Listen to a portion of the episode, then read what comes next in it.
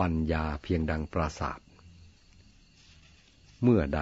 บัณฑิตบรรเทาความประมาทด้วยความไม่ประมาทได้ เมื่อนั้นสามารถขึ้นสู่ปัญญาเพียงดังประสาทได้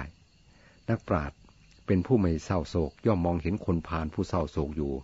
เหมือนคนยืนอยู่บนภูเขา มองลงมาเห็นผู้ยืนอยู่บนพื้นดิน อธิบายความ ตามพระพุทธภาษิตนี้จะเห็นว่า ความประมาทนั้นสามารถบรรเทาได้โดยความไม่ประมาท คือค่อยๆทายถอนความประมาทออกทีละน้อย แล้วเพิ่มพูนความไม่ประมาทเข้าไปแทนที่ เหมือนถ่ายเทน้ำเก่าอันคุณออก แล้วใส่น้ำใหม่ที่ใสสะอาดเข้าไป พยายามรักษาความไม่ประมาทที่ทำได้แล้วมิให้เสื่อมลงไปอีก กีดการความประมาทที่ห่างไปแล้วมิให้เข้ามาอีก ดวงใจที่ห่างจากความประมาท อยู่ด้วยความไม่ประมาท มีสติระวังรอบคอบ ย่อมก่อให้เกิดปัญญา ปัญญานั้นว่องไวคล่องแคล่ว ปัญญานั้นสูงส่งดุจปราศาสตร์กล่าวคือที่ประจักษ์สุอันบริสุทธิ์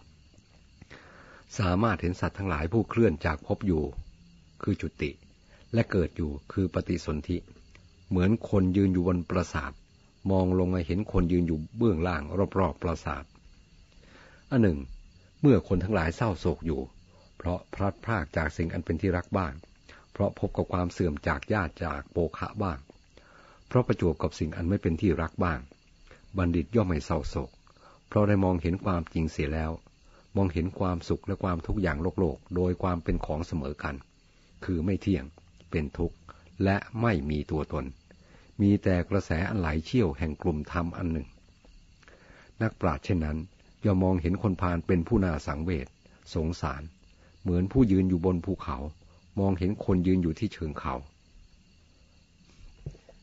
พระพุทธภาษิตนี้ พระศาสดาตรัส เพราะปรารบพระพระพระมหากัสปะเทระ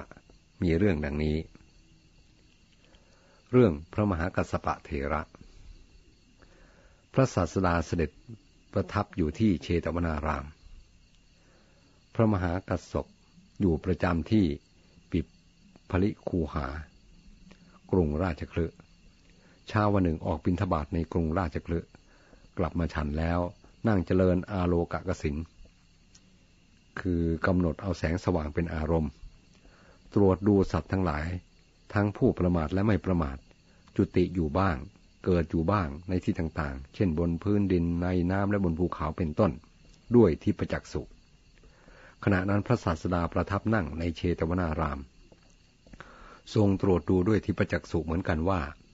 วันนี้กัสปะบุตรของเราอยู่ด้วยทำอะไรหนอ ทรงทราบแล้วจึงตรัสว่า กัสปะ การจุติและการเกิดของสัตว์ทั้งหลาย แม้พุทธญาณก็กำหนดได้ยาก ความรู้เรื่องการจุติและการอุบัติของสัตว์ทั้งหลายไม่ใช่วิสัยของเธอ วิสัยของเธอน้อยนัก ความรู้เรื่องนี้เป็นวิสัยของพระพุทธเจ้าเพียงผู้เดียว พระศาสดาทรงแผ่ พระรัศมีไป ประหนึ่งว่าประทับนั่งอยู่เบื้องหน้าของพระมหากัสสปะ แล้วตรัสพระคาถาซึ่งนายกขึ้นกล่าวแล้วแต่เบื้องต้น